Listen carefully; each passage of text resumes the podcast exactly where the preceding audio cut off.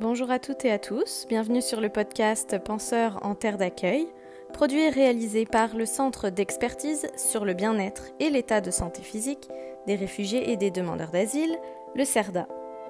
Mon nom est Noémie Trosseil, je suis chargée de projet pour le CERDA.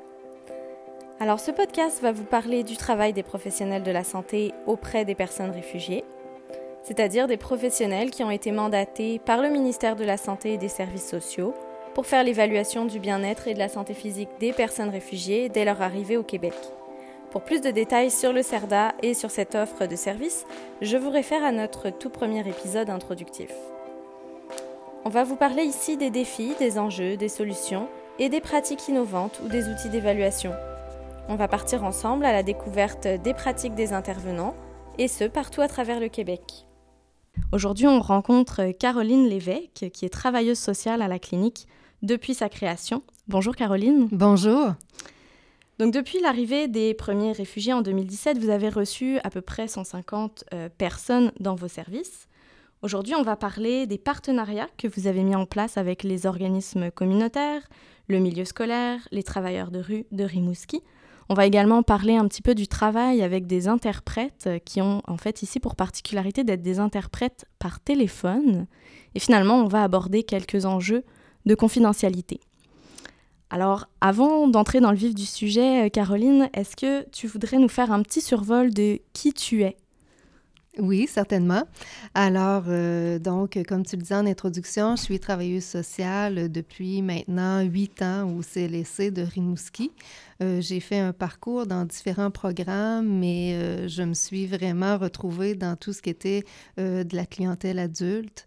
Et je voulais aussi surtout partager un peu tout ce qui était d'un projet qui était un projet de société et je trouvais que c'était un beau projet communautaire aussi pour Rimouski. Alors, ça a été pour moi très, très naturel de m'impliquer dans la clinique des réfugiés. D'accord. Donc, dès que vous avez euh, appris que vous deveniez la 14e ville d'accueil, tu as, tu t'es porté volontaire pour euh, travailler euh, à la clinique. Dès le départ, je suis, j'ai, approché ma gestionnaire et je lui ai dit que j'étais intéressée à, m'impliquer d'emblée dans la clinique et j'ai, j'ai jamais regretté mon choix depuis. Et concrètement, euh, ton travail euh, quotidien avec les personnes réfugiées, est-ce que tu peux nous en dire un petit peu plus? Oui, certainement. Donc, euh, comme travailleuse sociale, donc, mon travail est vraiment d'aller, de faire tout ce qui est de l'évaluation du bilan bien-être auprès de la clientèle réfugiée. Donc, dès leur arrivée, je reçois les réfugiés. On a, on a certaines procédures. Donc, je les reçois dans les dix jours dès leur arrivée. Et ensuite, j'ai une deuxième partie de l'évaluation qui se fait dans les 30 jours par la suite pour voir un peu l'évolution de leur situation, de leur fonctionnement social, de leur intégration et selon les besoins euh, que, je, que je vois dans, dans, mon évaluation, alors là, je vais procéder à différentes orientations, que ce soit des orientations à l'interne dans nos services ou des orientations euh, plutôt euh, à l'externe vers des organismes communautaires. D'accord. Alors en parlant d'organismes communautaires, donc les personnes euh, qui arrivent euh, au Québec, en fait à Rimouski, en tant que réfugiés pris en charge par l'État, elles sont accompagnées dans les premières euh, démarches d'installation par l'organisme communautaire qui est Accueil et Intégration du Bas-Saint-Laurent. Mhm. Est-ce que tu peux nous en dire un petit peu plus sur le partenariat avec cet organisme communautaire, en quoi il est nécessaire? Ben, en fait, c'est essentiel comme partenariat. C'est dans le fond, c'est l'organisme qui euh, voient les réfugiés dès le départ. C'est eux qui vont les chercher, euh, soit la, gare d'autobus, qui vont procéder à l'installation. Donc, on, travaille vraiment dans une étroite collaboration pour tout ce qui est de santé euh, physique, santé psychologique, mais aussi tout ce qui a trait à tous les besoins que peuvent présenter une personne réfugiée. Donc, euh, notre travail est dans le quotidien où on va se transmettre de l'information, où on va euh, organiser des accompagnements euh, ensemble pour toujours le bien-être des réfugiés.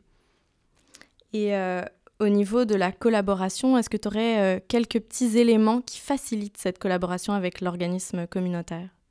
Bien, des éléments qui facilitent, dans le fond, c'est toutes les méthodes de communication qu'on a développées ensemble. On travaille beaucoup avec euh, les cellulaires, entre les intervenants, l'infirmière. Euh, ils vont s'envoyer des textos, euh, on s'appelle, on a différentes façons de communiquer aussi, que ce soit notre, notre agente administrative qui travaille extrêmement fort pour tout ce qui est de l'élaboration d'un canevas de rendez-vous et entre agentes administratives, ils ont un suivi, euh, ils se font un tableau à l'interne pour suivre tous les rendez-vous médicaux, que ce soit au CLSC, mais aussi euh, les, les, les rendez-vous à l'hôpital aussi. Là. OK, donc c'est un partenaire essentiel. Oui, c'est vraiment un partenaire. des fois, ça se demander si on n'est pas ensemble dans la même bâtisse parce qu'on travaille, c'est du quotidien. D'accord. Mm. Est-ce que vous avez d'autres partenariats avec euh, d'autres euh, organismes ou d'autres institutions? Oui, on a euh, plusieurs partenariats. En fait, on a un partenariat qui, qui est relativement nouveau, dans le fond, qui euh, se trouve être une agente de concertation et d'intervention en immigration euh, qui relève d'un organisme qui s'appelle la SOPER, qui est un organisme qui est rattaché à la ville de Rimouski. Et cette agente de concertation a été mandatée, en fait, de faire, de relever les besoins en termes d'employabilité et de loisirs et socialisation. Donc, elle, elle est un peu comme une agente facilitatrice euh, pour rassembler tous les organismes communautaires, tous les agents du milieu qui peuvent contribuer à l'intégration et à euh, prendre soin, en fait, des besoins des réfugiés. D'accord. Et concrètement, avec la clinique, qu'est-ce qu'elle, c'est quoi son rôle? Qu'est-ce qu'elle fait? Ben, en fait, concrètement avec la clinique, c'est qu'elle nous intègre dans toutes ces, ces, tables de concertation pour pouvoir nous donner un espace de parole et de, de parler de notre expérience, de nos observations et entendre nos recommandations aussi sur ce que, selon nous, pourrait être aidant euh, auprès des réfugiés. D'accord. Autour de la table, est-ce qu'il y a d'autres euh, partenaires essentiels pour la clinique? Oui, il y a je te dirais qu'il y a plusieurs euh, organismes communautaires euh, essentiels, que ce soit au niveau de la famille, que ce soit au niveau plus des individus. Je ne sais pas si tu souhaites que j'en nomme en particulier, mais je te dirais qu'on a un gros bassin d'organismes communautaires qui travaillent vraiment fort pour faire avancer cette cette nouvelle pratique et cette nouvelle clientèle qui nous pousse un peu, je te dirais, à adapter que ce soit nos programmes au niveau du CIS, mais aussi euh, les structures d'organismes communautaires. D'accord, je veux bien que tu me donnes euh, un petit exemple. Ben, euh, comme exemple, on travaille d'étroite collaboration avec la travailleuse de rue euh, qui est extrêmement précieuse elle aussi. Elle est un peu nos yeux dans le milieu et comme un peu une extension, je dirais, de nos observations parce que parfois on peut observer certaines choses, mais ce qu'on observe n'est pas nécessairement suffisant pour faire une référence.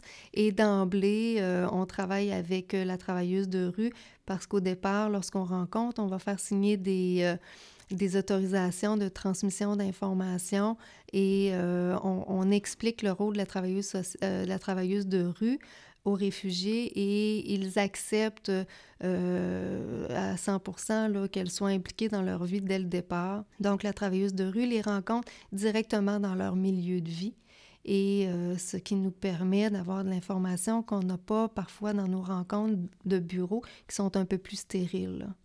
Donc la travailleuse de rue, elle se, est-ce qu'elle se déplace euh, à domicile? Et si oui, euh, à quel moment? Elle se déplace à, domicile et, et, elle a des heures de travail qui sont variables et je te dirais différente de celle d'un CLSC régulier. Hein. Souvent, nos services sont de, de, 8 à 4, de 8 à 6, euh, mais elle, elle va travailler souvent à partir de 11 heures le matin à 11 heures minuit le soir, et même dans la nuit, elle peut faire certains accompagnements. Donc, c'est complémentaire à nos interventions. D'accord. Mm. Euh, est-ce que tu peux nous dire un petit peu plus sur euh, les, la, la, travailleuse de rue? Comment est-ce que ces visites sont mises en place? OK. Au niveau de la travailleuse de rue, euh, elle est tellement déjà intégrée dans la communauté auprès des réfugiés que euh, parfois elle va entrer en contact avec les réfugiés même avant qu'on les voit parce qu'elle rend visite à un voisin et la nouvelle famille euh, déménage dans le même immeuble ou parce que justement il y a des liens qui se tissent entre deux, deux nouveaux arrivants de réfugiés et l'intègrent eux-mêmes euh, parce qu'elle est directement déjà impliquée euh, dans leur vie. Donc, c'est vraiment encore là un mouvement naturel. Et de sa part, elle aussi, va, elle va nous faire des retours sur des observations parce qu'elle sait que je vais le voir. Exemple, dans cinq jours, elle va m'appeler pour me dire, ben voici, j'ai observé telle chose ou, ou pour moi, il y a peut-être une petite vulnérabilité à tel, euh, à, tel niveau dans cette famille. Donc, c'est vraiment un échange euh, d'informations, mais toujours dans le respect des personnes et dans le respect d'être dans une optique de bienveillance, d'aider les gens dans leur intégration et dans, dans, leur adaptation. Et cette travailleuse de rue, elle est rattachée à quel organisme? Oui, en fait, c'est euh, l'organisme qui s'appelle En tout cas. Donc, c'est un, un, organisme, dans le fond, qui euh, euh, finance différents travailleurs de rue, travailleurs de milieu pour la, clientèle la plus vulnérable à Rimouski. Donc, ils desservent la population théoriquement de 12 à 30 ans, mais ça s'élargit à plus, euh, plus élevé que 30 ans. D'accord. Mm. Quand euh, les réfugiés arrivent à Rimouski, j'imagine qu'il y en a certains qui ont besoin d'aller dans les cours de francisation. Euh, les enfants euh, sont probablement inscrits rapidement à l'école. Est-ce que vous avez des partenariats aussi avec ce milieu? Oui, en fait, on a des partenariats avec, je dirais, je, mettrais en deux catégories. Il y a toute la scolarisation plus régulière, préscolaire, primaire, secondaire. Euh, bon, il y a différentes structures selon le niveau de, de, francisation de l'enfant, mais souvent ils vont être intégrés dès le primaire dans des langues, dans des euh, classes régulières. Euh, et aussi, il y a la francisation. Donc, les, les, adultes vont aller à la francisation. Donc, ça, c'est l'école, le, centre de formation rimouski qui est une école professionnelle. Et on est souvent en rencontre avec euh, les deux responsables de, je dirais, des deux volets de scolarisation euh, pour encore, euh, toujours dans un optique de travailler en collaboration, s'il y a des difficultés à l'école. Parfois, ça peut être les directeurs d'école qui vont nous contacter pour demander, ben écoute, on voit qu'il y a un jeune en difficulté, on aurait peut-être besoin de services de votre côté. Euh, nous, on va les revoir, on va voir l'enfant, on va voir à ce moment-là le parent et euh, évaluer, dans le fond, le meilleur euh, service qu'on peut leur offrir dans nos services au niveau du CIS. Donc, encore là, c'est un partenariat qui se vit dans le quotidien. Euh, et qui, qui fonctionne vraiment très bien là, de part et d'autre. D'accord. Au carrefour de tous ces partenariats, il y a probablement euh, parfois des, des, interprètes qui doivent assurer le lien avec euh, les personnes réfugiées et les différents intervenants. la ville de Rimouski, elle est desservie par la Banque d'interprètes de Québec et les services se font majoritairement par téléphone étant donné la distance. Euh, est-ce que tu peux nous parler un petit peu de ce que ça implique? Est-ce qu'il y a des défis particuliers associés à ça? Euh, c'est certain que, bon, le fait d'être, euh, d'avoir l'interprète par téléphone, ça nous, ça nous enlève une partie euh, de notre analyse euh, dans tout ce qui est du, contexte du non-verbal, euh, mais on a quand même développé une façon de travailler avec les interprètes. Souvent, moi, ce que je vais faire, c'est que en début de, rencontre, avant d'être avec le, client, le réfugié, je vais expliquer un peu, faire une mise en situation, expliquer à l'interprète quelles, sont mes visées face à ma rencontre, le contexte de la rencontre, un petit peu d'informations si j'en ai sur euh, la personne. Et à la fin de ma rencontre, je vais faire un, peu un retour avec euh, l'interprète pour voir, ben, écoute, à ce moment-là, j'ai observé que quand j'ai posé ma question, il s'est reculé, euh, il s'est croisé les bras. Est-ce que toi, dans sa langue, il y a des éléments qui t'ont permis de, de penser que peut-être qu'il n'était pas à l'aise ou euh, qu'il y avait peut-être un inconfort, mais qu'il n'a pas réussi à se, se confier? Donc, on va essayer d'analyser le non-verbal de cette façon-là, mais c'est sûr que ça reste un défi on doit s'adapter. Je te dirais qu'un deuxième défi aussi qui, a été de façon que j'ai vécu plus personnelle, c'est tout un lâcher-prise aussi sur le contrôle de l'intervention. Euh, quand on est en face à face dans notre langue, on a un certain contrôle, mais lorsqu'on a l'interprète, il y a un lâcher-prise qui n'a pas le choix de se faire sur la façon que comme la façon que l'entrevue se déroule, euh, c'est sûr que parfois on n'a pas toujours euh, le même. J'aime pas utiliser le mot contrôle, mais quand même, il y a un certain lâcher prise qu'on doit avoir euh, sur l'orientation que peut prendre notre, notre intervention. Mm-hmm. Mm. Puis au niveau de, du lien de confiance avec les, les personnes réfugiées sont parfois des personnes qui, qui ont un peu plus de mal à faire confiance. Euh, est-ce que vous arrivez quand même des fois à avoir deux fois le même interprète pour euh, une même famille ou une même personne ou c'est plus compliqué?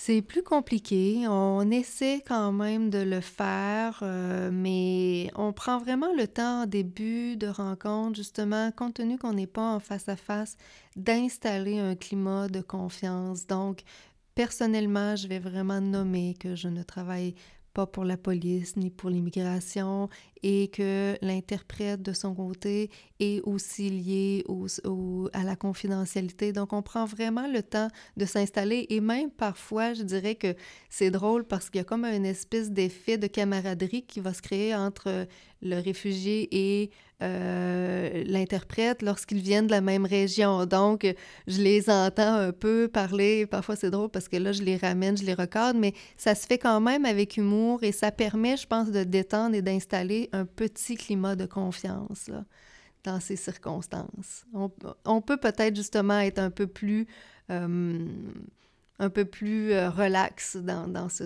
dans ce mode de fonctionnement. D'accord. Mm. Bon, avant de conclure, euh, on, va faire un petit, un petit crochet vers la, la, question de la confidentialité. Oui. Parce que tu mentionnais tantôt que pour pouvoir partager des informations, vous faites signer des formulaires de consentement. Est-ce que tu veux nous en dire un petit peu plus? Euh, les formulaires de consentement, dans le fond, sont vraiment signés dès le départ. En fait, je ne l'ai pas mentionné au début, mais on est vraiment une équipe de quatre intervenants. Donc, deux infirmières et une collègue travailleuse sociale. Donc, comme on a, euh, dès le départ, euh, pris la décision que les réfugiés seraient toujours vus en premier par les infirmières pour des questions de santé physique. Souvent, ils ont des besoins de renouvellement de médication ou ils ont des problématiques de santé qui sont relativement urgentes. Donc, ils sont toujours vus par les deux, les deux infirmières et dès le départ, les consentements sont signés dans cette première rencontre. Donc, on leur explique, on fait souvent, on fait euh, pas souvent, mais on fait euh, d'emblée signer trois formulaires euh, d'autorisation de transmission d'informations. Donc, le premier est pour les médecins qui sont inclus dans la clinique des réfugiés, parce qu'on a deux médecins qui relèvent, dans le fond, d'un GMF qui est à l'externe de nos services. Donc, on a besoin d'un formulaire. On, on en fait signer un aussi pour l'organisme d'accueil et on en fait signer un pour la travailleuse de rue. Et on prend vraiment le temps lors de cette première rencontre-là d'expliquer pour quelles raisons on fait signer et dans quelles circonstances. Et le formulaire est signé pour une date limitée. Donc, euh, c'est pas euh, pas un formulaire qui est signé à large et on prend toujours soin avant de transmettre l'information, de valider auprès de la personne? Y a-t-il des éléments que tu ne souhaites pas qu'on transmette dans telle circonstance? Et on, prend un soin rigoureux de, de, faire le suivi euh, à ce niveau-là, au niveau de, des autorisations. Donc, si je comprends bien, le formulaire de consentement vous permet à vous, à l'intérieur de la clinique, en fait, de vous partager des informations entre les infirmières, les médecins et euh, les travailleurs sociaux et puis, euh, vous permet aussi de partager des informations avec la travailleuse de rue et avec l'organisme communautaire euh, qui s'occupe de les accompagner dans leur première démarche. Oui. Pour terminer, une petite question ouverte. Euh, quel conseil aurais-tu pour des cliniques qui souhaiteraient approfondir ou développer parfois leur réseau de collaboration avec les partenaires du milieu? Je pense que l'important, c'est de se vraiment de se concerter. Donc, plus tôt le milieu peut, se mobiliser et travailler en collaboration et développer euh, chacun quel est son rôle, déterminer quel est son rôle et comment ils vont travailler ensemble, c'est vraiment aidant. Donc, plus le, milieu se mobilise rapidement, plus aussi ils ont de l'ouverture à ne pas appliquer les programmes tels qu'ils sont. On n'a pas le choix de s'adapter à une nouvelle réalité. Il euh, faut, vraiment prendre le temps, c'est ça, de, faire du cas par cas et euh, de travailler en réseau, de travailler ne pas rester seul. Ton meilleur ami, c'est drôle, j'étais dans une formation hier, puis euh, la formatrice disait ton meilleur ami, c'est le téléphone, et c'est vrai que c'est ton meilleur ami au niveau de l'intervention auprès des réfugiés parce que tu peux pas travailler seul, faut travailler en équipe et euh, vraiment en partenariat. D'accord. Merci beaucoup, Caroline pour ben, ce, temps précieux et puis ces informations euh, très intéressantes aussi. C'est avec un grand plaisir euh, ce matin que j'ai fait cette rencontre. Merci à toi. Bonne continuation. Merci. Merci à toutes et à tous d'avoir écouté cet épisode. Penseur en terre d'accueil est un podcast produit et réalisé par le CERDA, le Centre d'expertise sur le bien-être et l'état de santé physique des réfugiés et des demandeurs d'asile. Pour retrouver notre podcast, en savoir plus sur le CERDA ou découvrir l'ensemble des outils que nous développons, rendez-vous sur notre site www.cerda.info ou sur notre page Facebook CERDA QC. Enfin, si vous avez des questions, des suggestions ou des commentaires concernant ce que vous venez d'entendre, n'hésitez pas à nous écrire à l'adresse courriel qui se trouve dans le descriptif de chaque épisode. Merci.